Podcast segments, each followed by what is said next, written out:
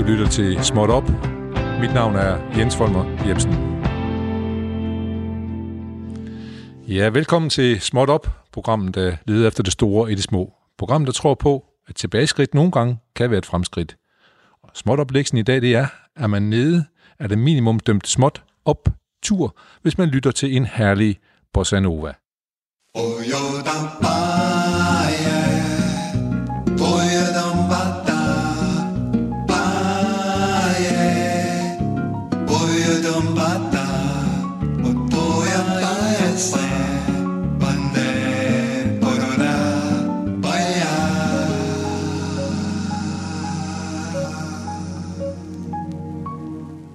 Ja, velkommen til timen mellem 12 og 13. Lad os bruge den mundt og klogt, for om lidt må vi definitivt vinke farvel til den, og så kommer den aldrig igen, som i aldrig. Her i Småt Op bidrager vi gerne til, at humøret får en tak op, og vi kan blive lidt klogere, hvis det skulle være. Vi er bedt med gæster, der aldrig bare synes noget, de ved noget, og de vil gerne dele deres viden med os andre. Vi tænker på vores gæster som fine, generøse mennesker, der, som kun vil øh, det bedste, så godt de kan. Vi har jo altid dagens lille ting, som farver det hele, hele det store program, og i dag er det en tone, nærmere bestemt en, der er blå. Men først, så skal vi rinde jer om, at Radio 4 taler med Danmark, og hvis Danmark har lyst til at tale med Radio 4, så skriv gerne til lille snabelag radio4.dk. Hvis du har brugt dig ukonstruktivt, så er det også helt i orden, men så find gerne en anden mailbox og hæld din gale i. Hvad danskerne laver lige nu i disse timer, kan vi ikke vide præcis, medmindre I får lyst til at bidrage med jeres gøren og laden i disse så anderledes tider. Vi kan kun gætte og digte og finde på, hvad der sker i Danmark lige nu. Og i dag, der kan vi ikke lade være med at forestille os, der er kø på Vejlebroen lige nu. Han sidder i sin bil. En Toyota Hiace, som han har fået malet grøn. Han er stok cirka midt på broen, og hvis det fortsætter med den hastighed, som han har bevæget sig med i de sidste 20 minutter, så vil han være over på den anden side om to timer. Hans telefon er ved at løbe tør for batteri, så han kan ikke bruge tiden på at surfe efter historier om MMA. Det er en vild sport, han er blevet fascineret af, siden han læste om danskere, der er blevet kæmper i USA. Det er over, hvor pengene ligger. Måske får man bank, men man får også sat noget i banken, tænkte han. Han synes selv, det er lidt sjovt. Han husker at sige det til de andre, når han når frem.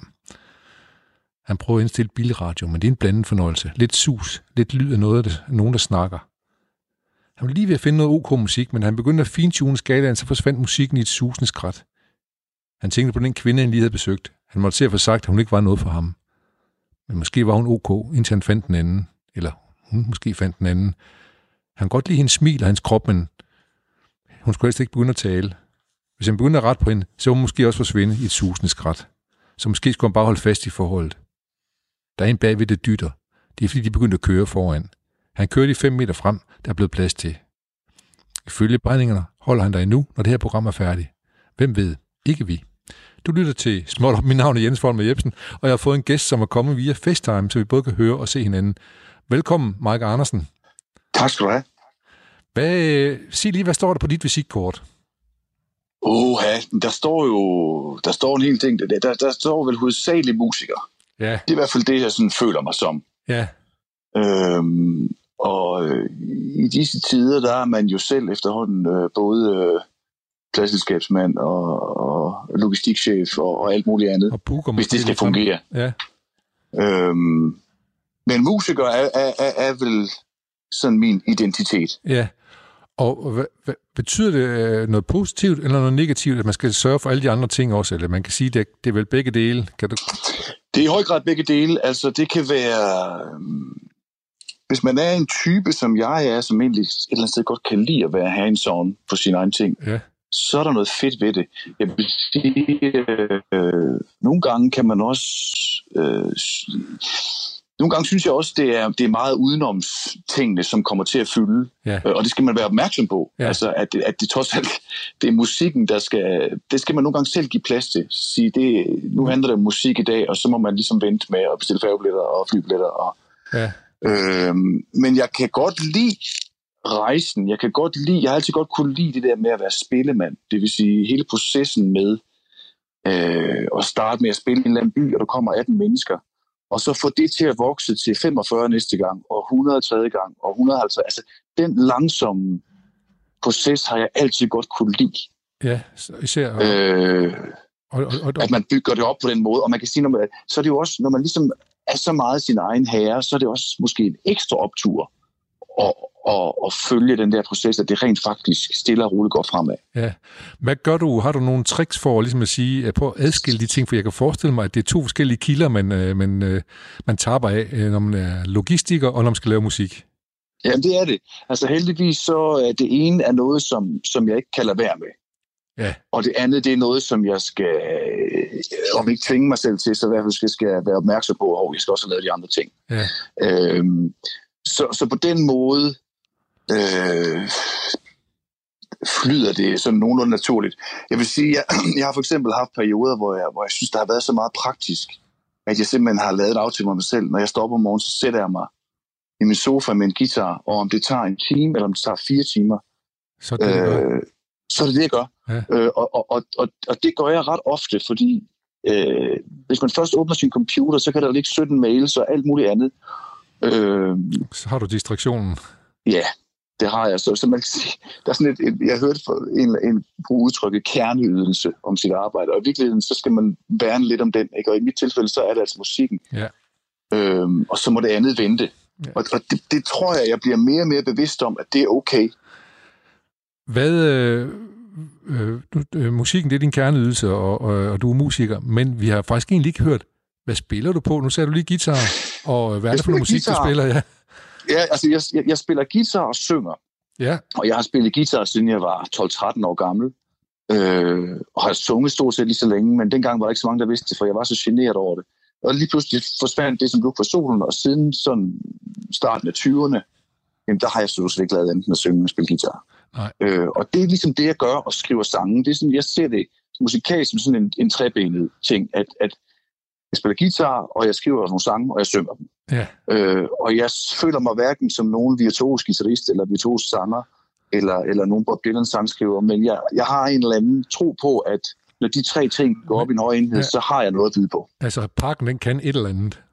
Ja, det føler jeg. Ja, og hvad så virker det. Og hvad, hvad er det for en... Øh, jeg, man skal helst ikke snakke genre med musikere, men vi kan vel godt tale lidt om, om genre, når vi taler om din. ja. Jamen altså, der skete det, øh, at jeg faldt i sådan en, en sort gryde, som ganske ung, af, af bluesmusik. Øh, jeg hørte med mere eller mindre ved en tilfældighed en B.B. King-plade. Det satte simpelthen, jeg tror, jeg har været 12. Og det satte nærmest sådan en retning for mit liv.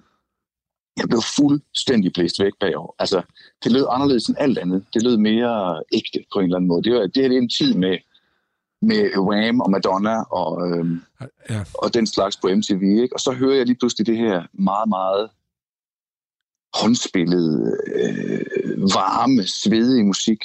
Og, og det bliver simpelthen en decideret besættelse for mig. Hvordan, øh, hvordan øh, kom du til at høre det?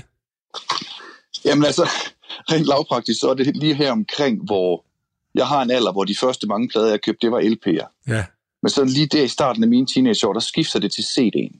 Yes. Og der var, der, der var sådan en bizarre tid, hvor, hvor der var en, jeg er fra Røde Kro i Sønderjylland, og i Røde Kro, der var der efterhånden mange, som havde et anlæg med en CD-afspiller. Fordi det var altid CD-afspiller med i anlæggene, når man begyndte at købe dem på det tidspunkt. Der var bare ikke rigtig nogen, der havde CD'er. Så det var lidt en bizarre tid, ikke?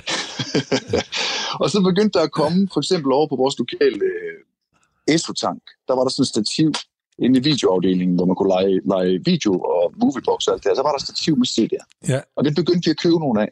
Og en af de der CD'er, det var sådan en compilation med amerikansk musik. Og der var der nogle B.B. King-sange og nogle Ray Charles-sange. Og det starter der for mig. Godt. Altså det, jeg hørte det igen og igen og igen og igen og igen. Og igen. Så tak til tanken i Røde Kro. Ja, simpelthen ESO. Ja, ESO i Røde Kro. God gamle ESO. men, men uh, fortæl så, lige, ja, undskyld, tal videre. Jamen, så, så sker der det sådan op igennem mine teenageår, at, at det, det er jo før YouTube, og det er før Spotify, ikke? Det vil sige, at det sted, jeg ligesom kunne finde de her ting, det var rent faktisk på, og det lyder ret kedeligt, men, men det var det faktisk ikke, det var på Landsbiblioteket i Åben ja. som var, Åben var den nærmeste større by. Så der var cirka 5 km, der kunne man cykle ind. Og de havde den vildeste pladesamling. Altså stadigvæk ja. til dato den, den fedeste pladesamling, jeg havde set. Og på det tidspunkt, der havde bibliotekerne, det kan du sikkert også huske, der havde det de ofte so, sofaer og, ja. og, og, og pladespillere. Ikke? Ja. Så kunne man sidde derinde og lytte. Og der sad jeg altså i Områ som 14-15-årig og hørte øh, Elmore James og øh, B.B. King og Muddy Waters og alt muligt andet. Og så kunne man så vælge tre plader. Man, man, man kunne låne tre plader ad gangen. At tage med Så hjem. kunne man vælge, ja, og Ja. så kunne man cykle med dem på styret hjem til Røde Kro, og så måtte man have dem i, tror jeg det var 14 dage. Så kunne man køre tilbage og bytte dem til tre nye. Sådan. Så det er jo et helt andet tempo. Ja, Ikke også? Jo. Altså, det kan godt blive lidt misundelig faktisk, når jeg, når jeg ser min søns aldersgruppe, ikke? Hvor, hvor, hvor nemt adgang de har til det. ja, og man kan sige, det er både Øh, positivt og negativt, fordi der er også ja. noget positivt i, at man ligesom værdsætter, at man har fået det her, for det er noget særligt lige pludselig, fordi men der er så meget Jeg, jeg, øh, tror, palaver jeg, jeg tror, uden at jeg skal overromantisere det, så tror jeg, at, at, at det kom sådan voldsomt intenst under huden, fordi det kom ind i det der langsomme tempo. Ja, ja. Fortæl lige, hvorfor. Øh. Jeg er lige nødt til at høre, lige, jeg er nødt til at lade det blive lidt i din barndom, hvor du sagde, at du var lidt generet, eller lidt pinligt berørt Ja. over det med gitaren og sangen i, Nej, ikke med i Røde guitar. Kro, nej, med, Det med sangen. ikke, ikke med guitaren. Nej. Jeg var egentlig ikke en generet type, men det der med at synge, det, var- det var sådan en... det var en overskridelse for dig. Ja, det var det, og jeg kan allerede jeg kan huske, at øh, når jeg var alene, altså jeg elskede det.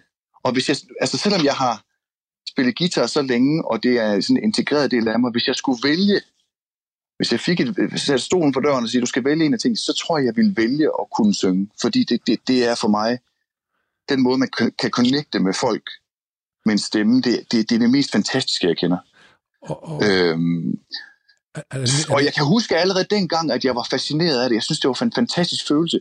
Men det var en helt anden barriere at skulle, skulle åbne munden og synge for folk som teenager, end det bare at spille på en guitar. kan netop fordi det måske bliver så øh, ekstremt personligt, det der med at synge. Ja. Øh, ja. Præcis. Og hvad, hvad, hvad, hvad fik dig over det? Hvordan, hvordan klarede du den? Jamen, jeg tror, det var noget... Altså, der var sådan en, en rejse til London for mig, som var meget afgørende, hvor jeg var... Jeg tror, jeg har været 21. Øh, jeg møder en bassist i Danmark, som hed Dave Stevens, som havde øh, på turné i Danmark havde mødt en dansk pige, og så var han begyndt at bo herover. Men han spillede stadigvæk med nogle bands i London. Og vi blev venner, og han tog mig med derover og så en fyr, der hed Otis Grant. Yes. Og, og, og hans band, det var, det var præcis det, jeg ville. Det var sådan noget urban blues, tilsat noget soul, og han havde hornsektion og alt muligt. Og jeg tænkte, jeg skal simpelthen hjem og lave sådan en band der. Men jeg, det der var ved Otis, det var, at han kunne ikke synge. Men han gjorde Og det. jeg så virkelig, jeg, nej, det, det gjorde han nemlig ikke. Han havde en sanger med, og jeg så, hvor kompliceret det var for ham, det der med øh, at være frontmand, men uden at synge sangene. Okay, så det var en god idé at kunne både synge og spille guitar, hvis man vil være frontmand. Ja, og jeg havde en fornemmelse af, jeg havde en fornemmelse af, at jeg kunne godt synge. Jeg havde en fornemmelse af, at, at jeg faktisk havde ret nemt ved det. Og, at- og at det kunne jeg faktisk ret hurtigt få til at lyde godt. Så jeg kom hjem, og så sagde jeg, at jeg er simpelthen nødt til at komme over det her. Så startede jeg et band med to blæser og keys og bass og trommer. Altså fuldstændig det, jeg havde set derovre, hvor jeg bare selv var både sanger og guitarist. Ja. Og så kan jeg huske, første koncert, vi spiller, det er ude på en lille sted, der hedder Den Skæve Bar i Æbeltoft, som havde live musik på det tidspunkt. Ja. Det var min første live-koncert, hvor jeg sang, og jeg kan huske, at i det øjeblik, altså fordi, da jeg trådte fra det der sideman ind derinde midt på, så forsvandt det fuldstændig. Så du, Og jeg har ikke været nervøs over at synge siden. så var du komfortabel det- med at, at synge, da du først åbnede munden og gjorde det. Ja, Ja. der var et eller andet, det forsvandt. I, i, i første øjeblik, der forsvandt det. Det er sjovt. Øh, og, og jeg har aldrig haft det siden. Nej. Det, og det, øh, det er jo meget spøjs oplevelse. Og siden er det blevet til en, en pokkes masse koncerter, kan man jo se, men Ja, jeg, tror, ja. så, jeg så jeg læste omkring 1.500 koncerter, der når du spiller. Det er alligevel... Øh, Ja, det, vil, ja, det har jeg sgu nok. det, det er jo ja. vildt. Men altså, Ja. lad os lige, øh, nu taler du lige om B.B. King og øh, øh, Elmer James, og hvad der var for noget. Hvad, hvad, altså, man står på skuldrene af nogle andre, som det så populært hedder nu om stunder. Er det, øh, Ja. Hvem er sådan dine, dine forbilleder, vil du sige? Altså, der er selvfølgelig mange, men hvis jeg skal koge, koge min inspiration ned til, til, til to, så vil det nok være B.B. King og Ray Charles. Ja. Ja. Og det var, øh, selvom det var de første, jeg hørte til, så det, det er stadigvæk det, hvis jeg føler mig sådan, øh, at jeg mister retning eller et eller andet. Så det er det, jeg vender tilbage til og finder den der helt grundlæggende ekstreme kærlighed til musik. Den finder jeg der. Og det, øh, og den kan vi sige, den, øh, nu handler det bare om ikke om mig, men det, det deler du blandt andet med mig også, og sikkert mange Okay. andre også. Ja. altså, øh, Live at the Regal med B.B. King, som øh, er ja. Ja. jo et af de helt store værker, det er jeg helt sikker på, at du også er enig i. Ja, fuldstændig. Det er et eller andet sted kronjuvelen i hans katalog, ikke? Jo, og den er fra Det- det er det hele. Er fra ja. Slut 50'erne eller noget i den stil. Nej, den er fra Senere. 80, den, er, den er indspillet i 64, 64 64 i Chicago ja. og, kommer vist i 65, men, men ja. det er midt 60'er, og man kan sige, Bibi bliver allerede, er allerede unik sådan i slut 50'erne, men der er sådan et, et, et meget meget markant stilskift i de, i de tre årtier, fra hans 50'er lyd og hans 60'er lyd, og så hans 70'er lyd. Okay. Så i 80'erne, så bliver det til den her sådan lidt mere øh, polerede øh, showman B.B. King, som, så, som han kører til han dør, og som er fuldstændig fantastisk, men, men man kan sige, og det, jeg nåede at se, tror jeg, 12 B.B. King-koncerter, og de var gode, men jeg er stadigvæk ked af, at jeg ikke nåede at se øh, 1966 B.B. King, eller 76. Ja, altså, fordi- det, det vil jeg gerne have set. Fortæl lige kort om, bare så vi kan lære noget om blues. Hvad, er, hvad var Ja. ja. distinkte forskelle? Fordi jeg så ham også øh, i, den sidste, i den sidste periode Ja. ja. tale om, hvor han deler guitarpligter ud og sidder ned og spiller. Ja, og lige lidt, præcis, ja. Han bliver sådan lidt en Las Vegas-figur på en Ja, eller anden ja, måde, ikke? ja. Og stadigvæk, det skal slet ikke for forklare det, for de har haft nogle fantastiske oplevelser med de koncerter. Netop. Hvis man ser, hvis man hører Live at the Regal, eller en, som hedder Live in Africa fra midt i 70'erne, så er det simpelthen på en eller anden måde, øh, ikke bare for mig, det tror jeg, at de fleste musikere, som beskæftiger sig på en eller anden måde med afroamerikansk musik, så er det sådan en, et grundstof. Det er sådan en, en, en mursten i fundamentet af moderne popmusik Ja, rytmisk musik. Ikke? Altså, det er så... Det er så... Øh, det, er- store ord. Jamen, det synes jeg, det er. Og, og, på, og det er Ray Charles også.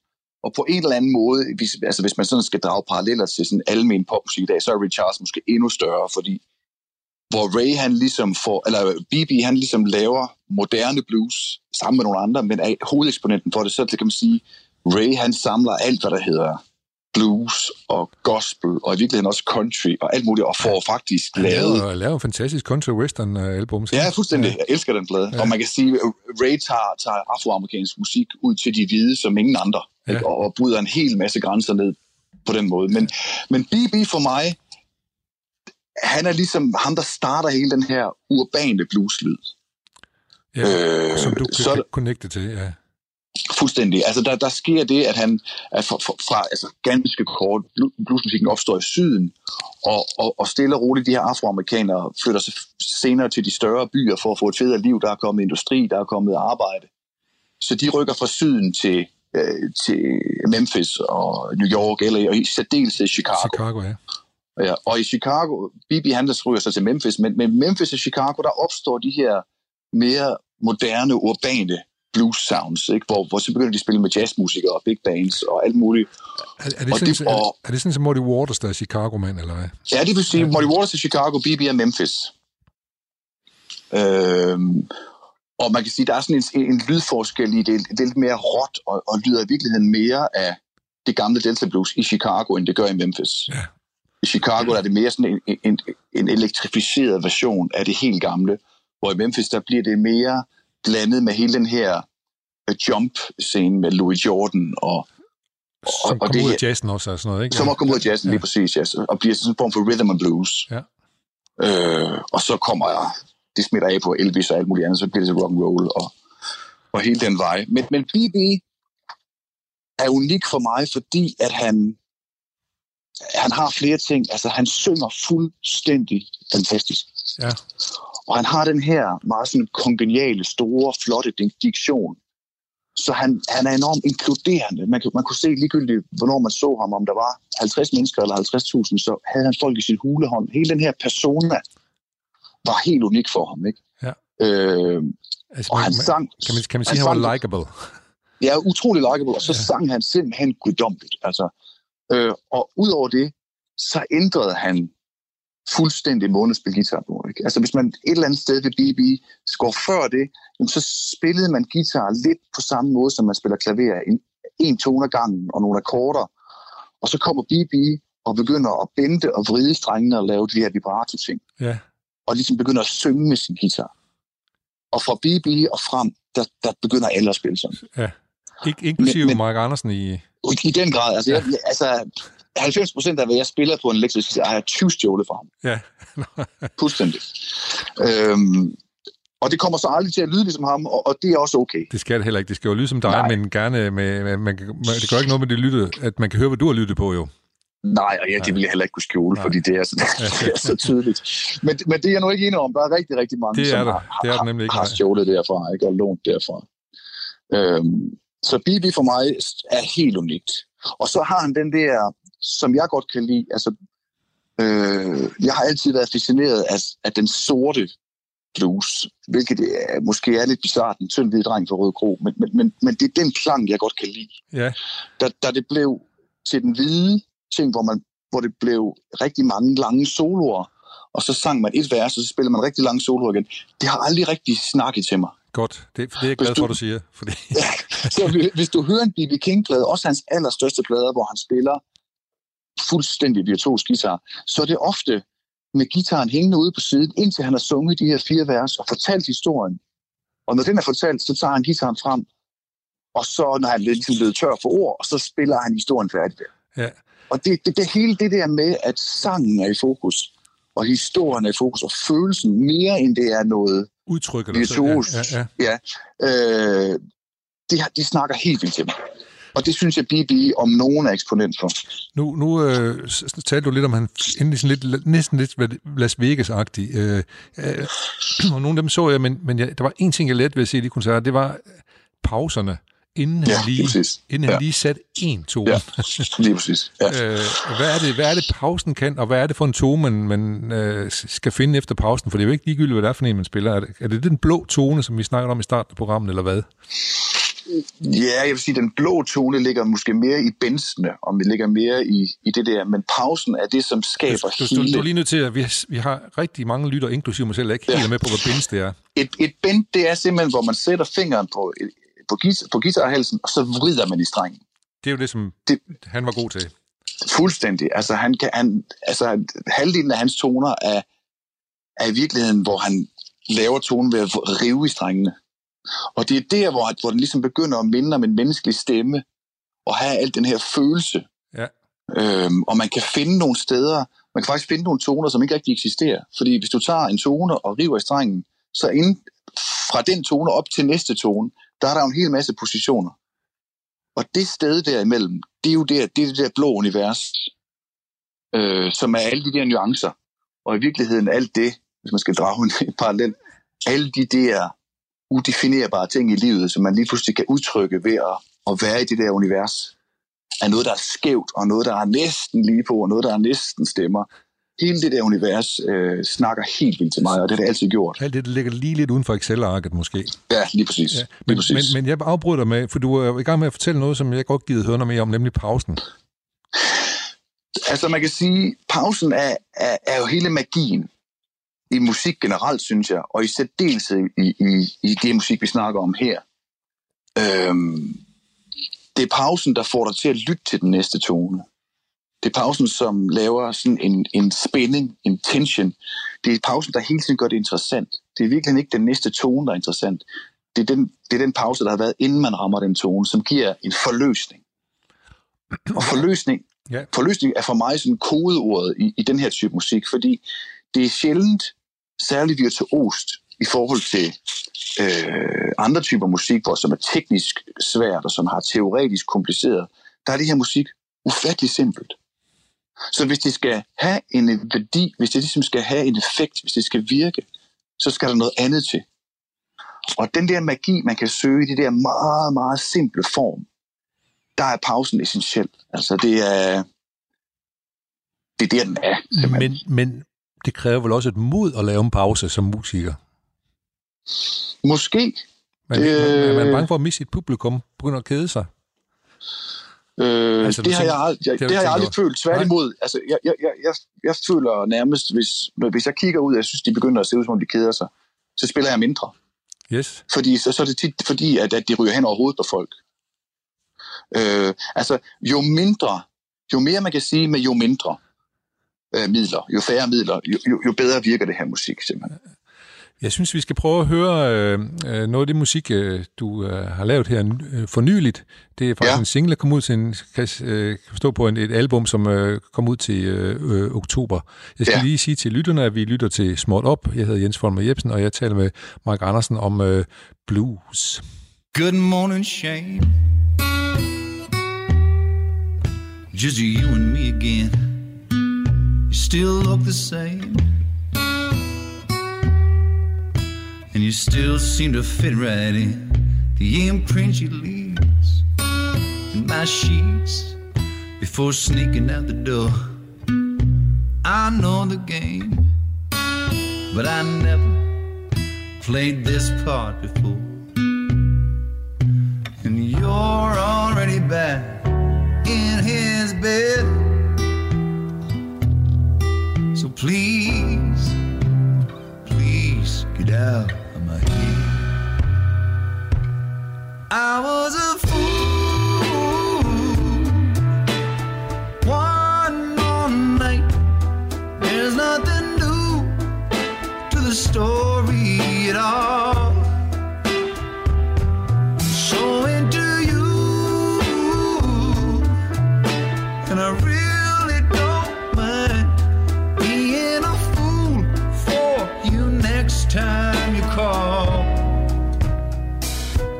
left half a drink. I won't let it go Ja. Mike Andersen. Du behøver ikke være flov over at synge, kan jeg høre i hvert fald. Nå, tak skal du have. Og så, øh, så synes jeg jo også, nu ved jeg ikke så meget om så derfor er jeg nødt til at spørge dig, det lyder jo ja. vanvittigt godt. Hvordan, øh, hvordan er det indspillet, det her? Det er faktisk indspillet øh, fuldstændig, som man indspillede plader for 50 år siden. Øh, og og det vil sige, at det er hele bandet i studiet på én gang, ned på to tomme bånd.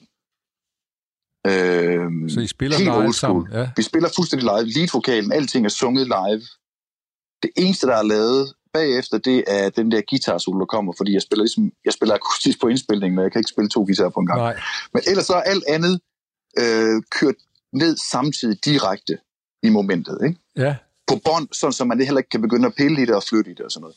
Og, og man kan sige, nu, nu romantiserer jeg meget den måde at gøre det på. Det er fordi, det er der, jeg er lige nu. Jeg har også lavet plader på i, i, i en computer, hvor man har alle muligheder og lavet plader, hvor man ligesom laver en ting ad gang. Det, lag på lag det kan lag, også noget. siger. Ja, ja. Ja, det kan også noget. Det er slet ikke det. Jeg har bare for nylig lavet en sådan akustisk soloplade. Det var den første, jeg lavede af den slags. Og der kørte vi helt live i studiet på bånd. Og der fik jeg ligesom øje på igen, hvad det kan. Specielt til det her til musik. Og derfor så valgte jeg, at nu skal vi lave en bandplade på samme måde. Og, og det har jeg altså ikke fortrudt, fordi det giver en eller anden helt fantastisk intensitet at optage musik på den måde ja. det der med, at man fraskriver sig alle de her digitale muligheder for at kunne fikse og rette og sådan noget. Når man gør det, så får man en gavebrud tilbage af intensitet og nærvær og ægthed Og koncentration, kan forestille og koncentration ikke mindst. Ja. Faktisk sådan en simpel ting, som hvis man... Altså de billeder, jeg har taget, hvor vi er i studiet på den her session, der sidder alle, når vi lytter med lukkede øjne og lytter. Ja, Hvis det havde været en Pro Tools session, altså en computer session, så havde alle stået op omkring teknikeren og peget på skærmen. Ja, og Så måske, nej, den der hen, ikke? Ja, Så man begynder at lytte med øjnene i stedet for, ikke? og måske har en af dem også oven i købet står lige og kigger på sin mobiltelefon, for at se, om der er en Måske. sms. så det giver, det giver jeg, jeg er blevet genforelsket i den proces, og man kan så sige, øh, Bond øh, synes jeg lyder fantastisk. Det er sådan en nørdet snak. Ja, ja. Øh, man, kunne også, man kunne sagtens lave den her proces digitalt også, og bare blive enige om at slukke skærmen. Ikke? Altså, det, det er der ikke noget vejen Nej. for. Men der er et eller andet sonisk, som jeg godt kan lide ved lyden af at køre ned på bånd. Ja, det lyder, det lyder i hvert fald øh, virkelig, virkelig godt, synes jeg. Men, du er også nødt til at fortælle, hvad er det, du synes, der er lykkes for dig med den, det her nummer her?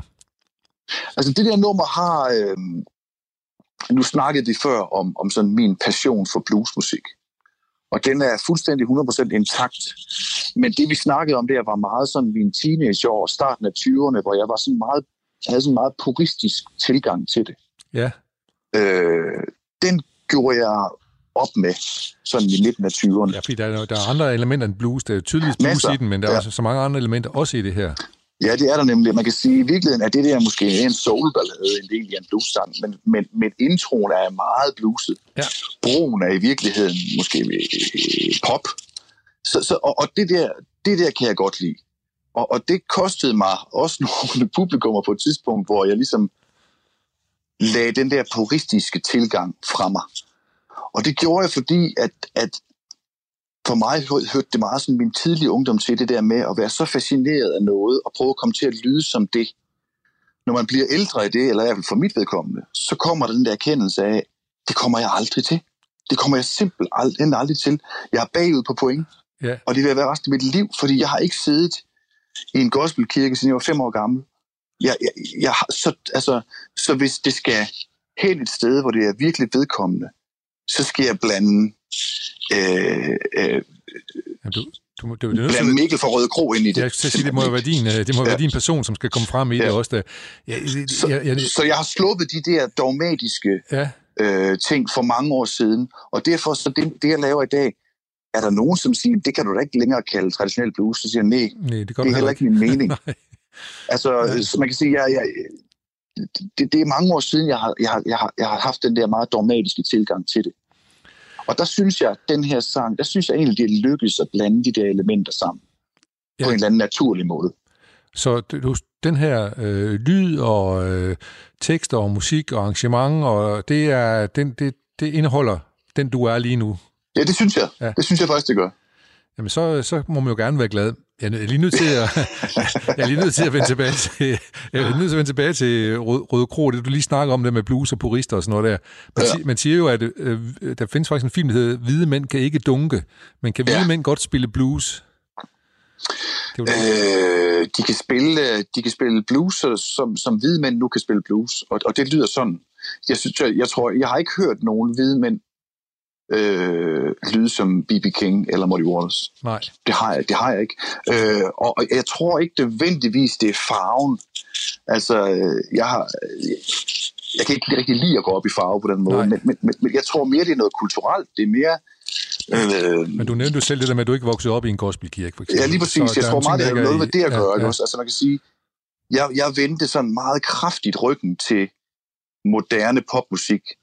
Måske også for kraftigt. Jeg gik måske glip af nogle ting, men så fik jeg andre ting i stedet for. Men da jeg var sådan en teenager, der gik jeg totalt i opposition til, hvad man hørte på MTV og i radio.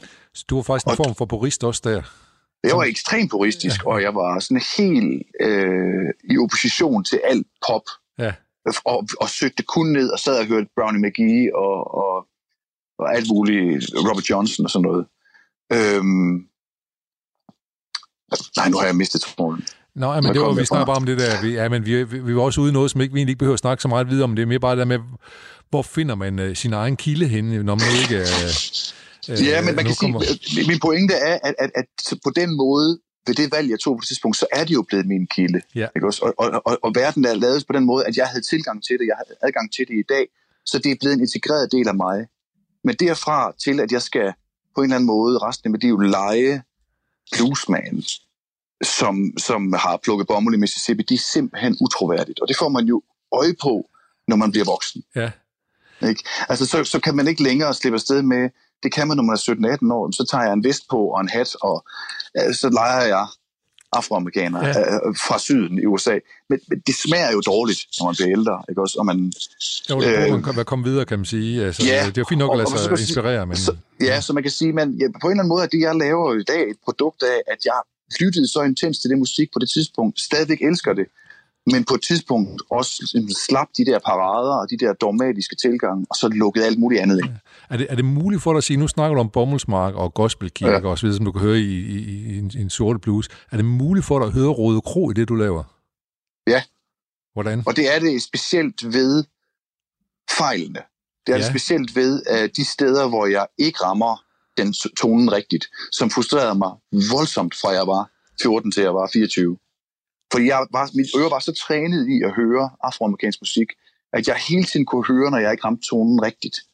Og når jeg siger tonen, så mener jeg generelt, men jeg ikke en specifik tone, så mener jeg Ja, klangen i min musik, at når den var forkert, det var så dybt frustrerende for mig. Indtil jeg ligesom lærte at omfavne det, og så sige, at det er rent faktisk de fejlskud, og de steder, hvor jeg ikke kan komme tæt på, det er rent faktisk det, måske, hvor jeg har en chance for at lave mit til min egen lyd, ja. Og, hvis det giver mening. jamen, det giver absolut mening, men, øh, Ja. men øh, det giver også mening for mig, selvom jeg ikke har været i Røde Kro, kan man sige. Så, øh, men øh, vi skal lige have en lille breaker her, og så vender vi frygteligt tilbage til at snakke mere om øh, din musik.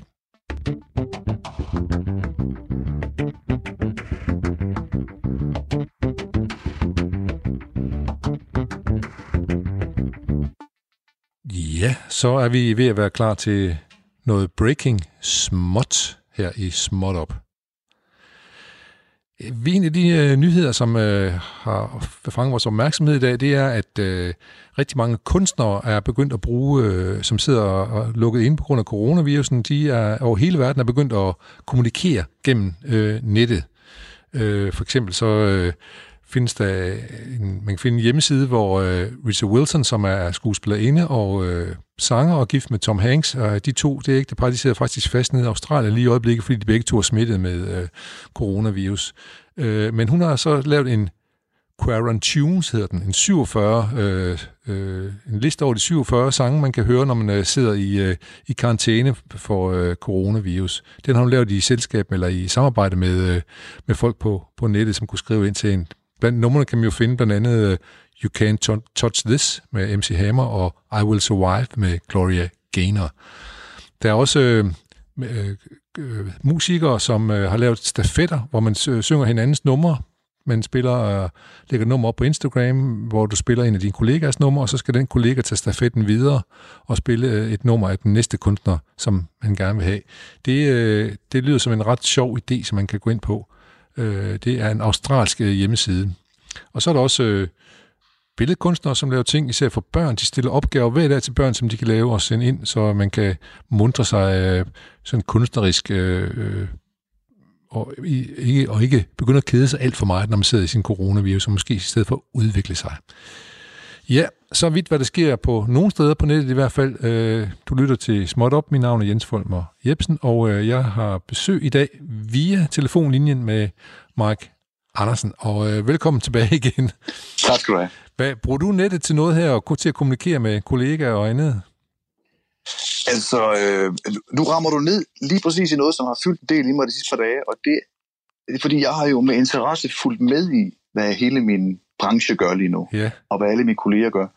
Og jeg var øh, lidt frustreret over, at jeg ligesom, jeg kunne ikke rigtig komme ind i det gear. Øh, så jeg valgte faktisk at lave en update øh, i går, hvor jeg ligesom sagde, det kan godt være, at jeg når til det, men, men lige nu, øh, bliver der ikke lige nogen øh, online hjemmekoncerter for mit vedkommende, og en hel masse også fordi jeg ligesom vælger, og det er, har noget med min private situation at gøre, jeg, jeg er, min kone har, er i risikogruppen, så vi er sådan lidt i husarrest herhjemme. Øh, og det har sat sådan en, en, en tone herhjemme i mit hus, om at vi ligesom så zoomer ind. Ja, og, ja på, på, på hinanden. Og for mig, der var det bare sådan, jeg kunne ikke rigtig komme op i det der online gear, og det valgte jeg på en eller anden måde bare at omfavne og sige, det er sådan, det er lige nu. Netop. Øh, så, så, så, så jeg er der ikke lige nu, men, men det kan være, at jeg kommer der. Jeg synes, det er interessant, øh, og jeg synes, det er interessant, at, at man kan sige, at min umiddelbare reaktion kvæg min egen private situation, det er bare ligesom at gå lidt i, det er lidt, lidt stille, lidt, lidt tavs, og det, det er så den måde, jeg reagerer på lige nu. Nu de reagerer på at at bruge de her sociale platforme til at, ligesom at, at få snakket om det her, og få lavet en masse initiativer, og jeg synes, der skal være plads til begge dele. Ja. På et og jeg, ja. Jeg synes også, der er noget smukt i, at, at de kunstnere, som, som finder energien, energien i at sige, jamen nu er det så det her, der er den nye scene, det her, det er den nye øh, måde at kommunikere på, så, så nu skaber vi en hel masse øh, øh gode og sjove og, og fede oplevelser for folk online. Det synes jeg, der er noget smukt i. Øh, øh, Ja, det er der. Det, øh, det, det, det og flytte fokus fra, fra, fra, fra, fra, fra, fra det triste, ikke? Ja, fra, fra isolationen, og så, ser, så ja, kommunikerer på en eller anden måde. Og det har jo også noget at gøre med, at uh, på et eller andet tidspunkt, så rammer restløsheden jo en, og så ja, gælder man nogle kanaler, hvor man måske kan...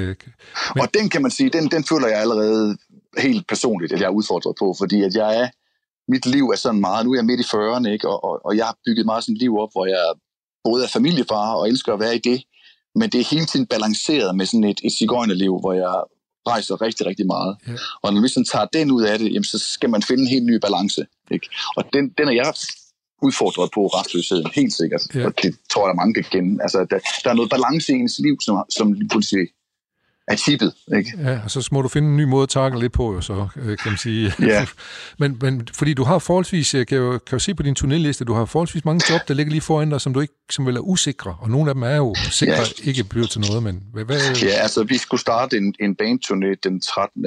Eller den, øh, jo, den 13. marts, tror jeg det var, sidste fredag, ikke? Ja. Og, og det blev selvfølgelig ikke til noget, og forløb er der omkring 10 koncerter, som, som lige nu ser ud til at have fået nye datoer. Okay. Og øhm,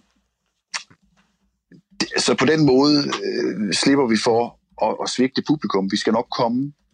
Det er en frustrerende tid lige nu for hele min branche, og jeg synes måske også jeg vil sige, jeg synes, jeg synes vores, vores land, og jeg, jeg har mange venner uden for Danmark, og de, de er meget frustrerede over, hvordan deres øh, statsoverhoveder håndterer det her. Det, det er jeg ikke. Jeg synes egentlig, de gør det super fint, men jeg synes, min egen branche er, er overset lige nu. Jeg synes, hele kunsten og kulturens aktører er overset. Man, man, man har lavet en masse hjælpepakker for en hel masse, men, men dem, som står derude, altså folk er blevet lidt fokuseret på at få deres øh, 210 kroner for en billet tilbage. Ja. Og så står der et spillested, som, som ikke tjener penge, og der står nogle musikere, som ikke får... Altså, penge, ja, ja, ja. ja, man, man vil ligesom hive nogle penge ud af, af, der ikke er blevet tjent på en eller anden måde. Ikke? Ja. Og det, det er faktisk et stort problem, og det er, en, det er lidt lige nu en bombe under hele øh, den danske kultur øh, ak- aktører. Ja. Fordi man kan sige, vi får så, vi har været heldige med størstedelen af vores koncerter for nye datoer. Og det er jo faktisk også det, vi helst vil, fordi så kommer vi stadig ud at spille for folk, og, og vi får ikke svigte publikum.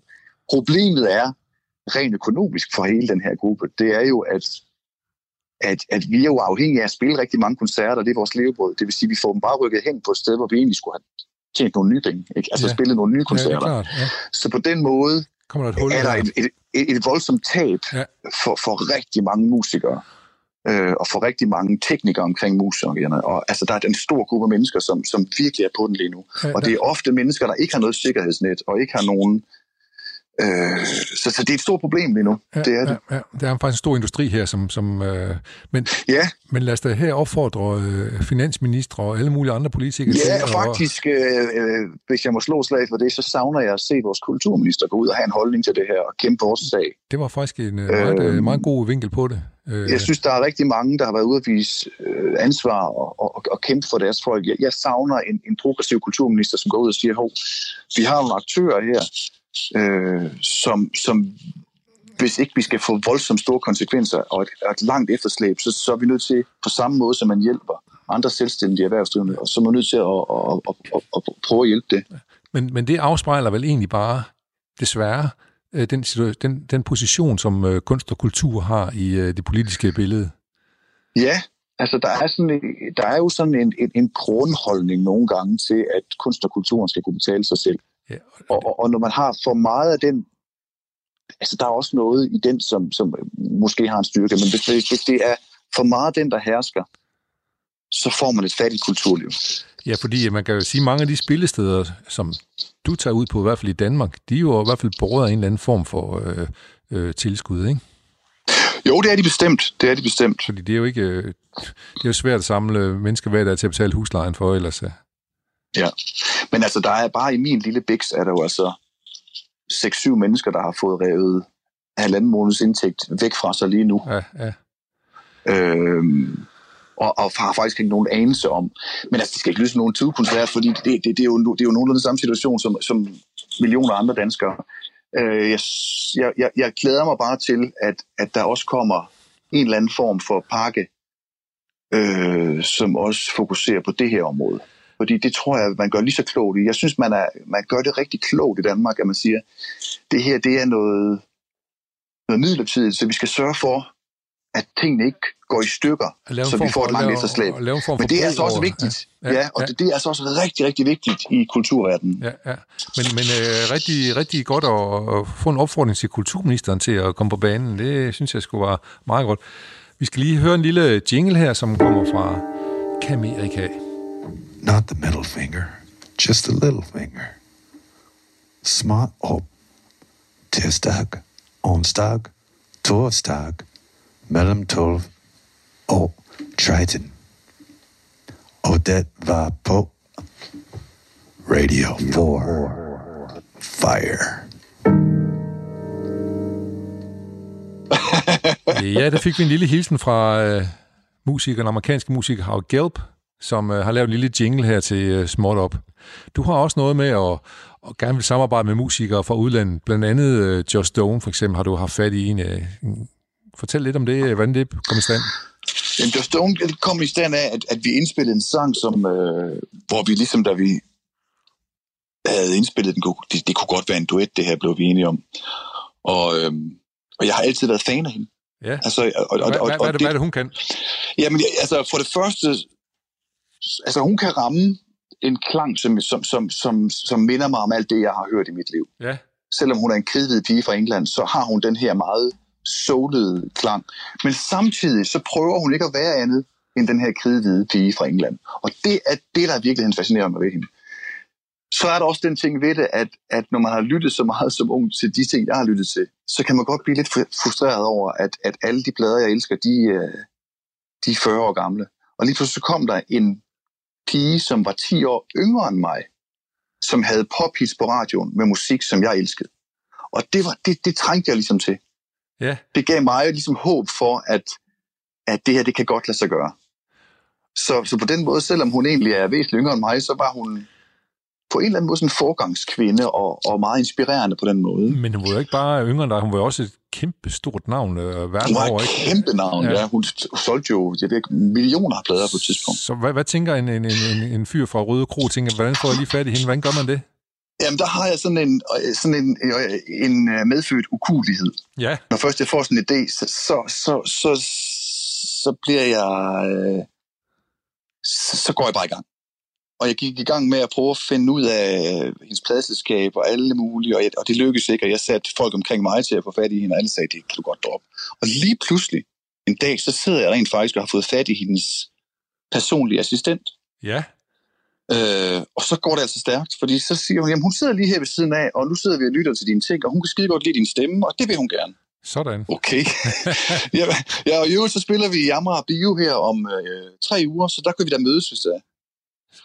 Og, og så siger jeg, ja, det gør vi. Og så derfor så bliver det relativt kompliceret. Det bliver aflyst hele tiden, og det ene og det andet. Øhm, men så sker der det, da hun så kommer til København, så får jeg en sms fra hendes assistent der, at hun vil gerne mødes med dig i Kongens Have i København i morgen formiddag kl. 10. Og jeg sidder så i Aarhus. så jeg hopper i min bil og kører til København og, og tænker... At, du, og du så ikke tænkt, fuck, jeg har en tandlig aftale kl. 10. nej, nej, jeg, jeg kørte over og tænker, hvad, jeg kan vide, hvad det er for noget, det her. Ja. Og ganske rigtigt, så, så øh, der, hvor vi havde aftalt at mødes, så kommer hun vimsende i bare tæer. Hun er sådan en rigtig hippie-pige, ikke? Ja. Hen over græsset der, og så sidder vi og snakker øh, en time, halvanden, og, og synger lidt, og jeg spiller den der sang for hende, så siger hun, det vil jeg gerne. Og her er mit mobilnummer. Og så øh, holder vi kontakten, og så ender det så desværre, fordi at hun var på sådan en verdensturné, og jeg havde travlt, så vi kunne desværre ikke lave det sammen i studiet. Så vi laver det hendes, hendes del i hendes studie og min, ja, mit. Men, ja. men vi havde så masser af kontakt i processen. Ikke? Men øh, så, så, så det lykkedes, og, og, og, og sådan er det tit med sådan nogen der. Altså de, det er tit hele skærmen omkring dem, dem ja, som skærmer ja. dem, som, men, som er kompliceret. Når først vi får fast i artisten, ja. så er det relativt kompliceret. Ja, og øh, er det, har du stadigvæk kontakt, eller hvad? Ja, det er sådan en imellem. Ja. Og meget, meget likable, meget, meget sød. Øh, ja. Ganske jordnær. Vi må, vi må opfordre folk til at lytte både til den sang, hvad hedder den sang, du lavede med hende? Den hedder This Time. This Time. Den må vi opfordre folk til at gå ud og lytte på, og i hele taget lytte til alle de, øh, de gode øh, sange, du har lavet, øh, Mark Andersen. Tak. Vi siger tak. tusind tak, fordi at, øh, du kom med med, og glad for at mærke, at du trods alt har bevaret din ukulighed. Det skal meget godt igennem.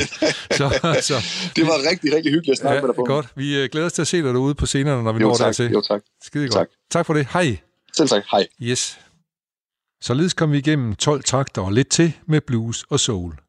Vi glæder os til, at vi kan komme ud blandt andre mennesker og lytte til god musik. Men vi tror fuldt og fast på det. Sommeren kommer med tiden. Men det vil nok for evigt have de nye tider i sit vandmærke. Danmark har en digter, der kan være sur og vred og poetisk på samme tid. Måske en bluesdigter af en slags. I hvert fald soul. Tak til ham. Han hedder Henrik Nordbrandt.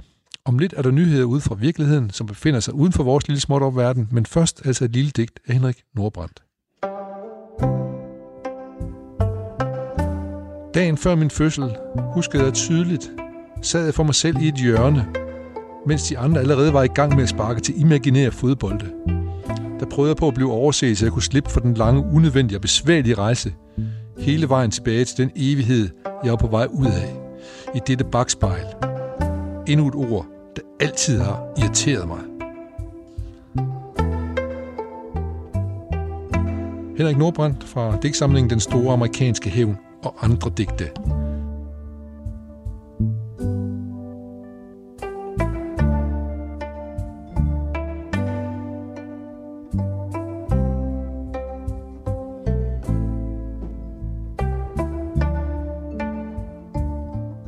Nu er vi ved at gå klar til nyhederne. De kommer her.